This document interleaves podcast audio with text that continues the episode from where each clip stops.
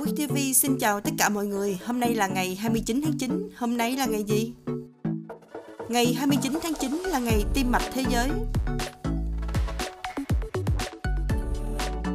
Ngày sinh của ai?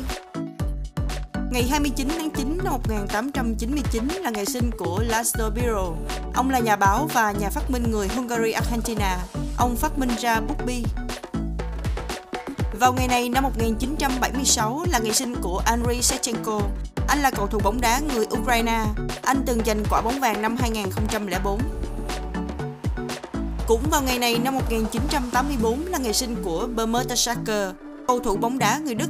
Năm 2011, anh gia nhập Arsenal với mức giá 10 triệu euro và giành được 3 cúp FA và siêu cúp Anh vào năm 2014, 2015 và 2017. Ngày 29 tháng 9 năm 1996 cũng là ngày sinh của Đỗ Duy Mạnh.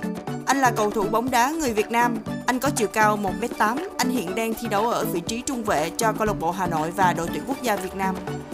Ngày mất của ai?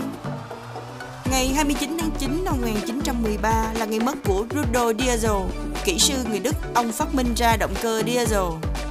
Sự kiện Ngày 29 tháng 9 năm 1911, nước Ý tuyên chiến với đế quốc Ottoman.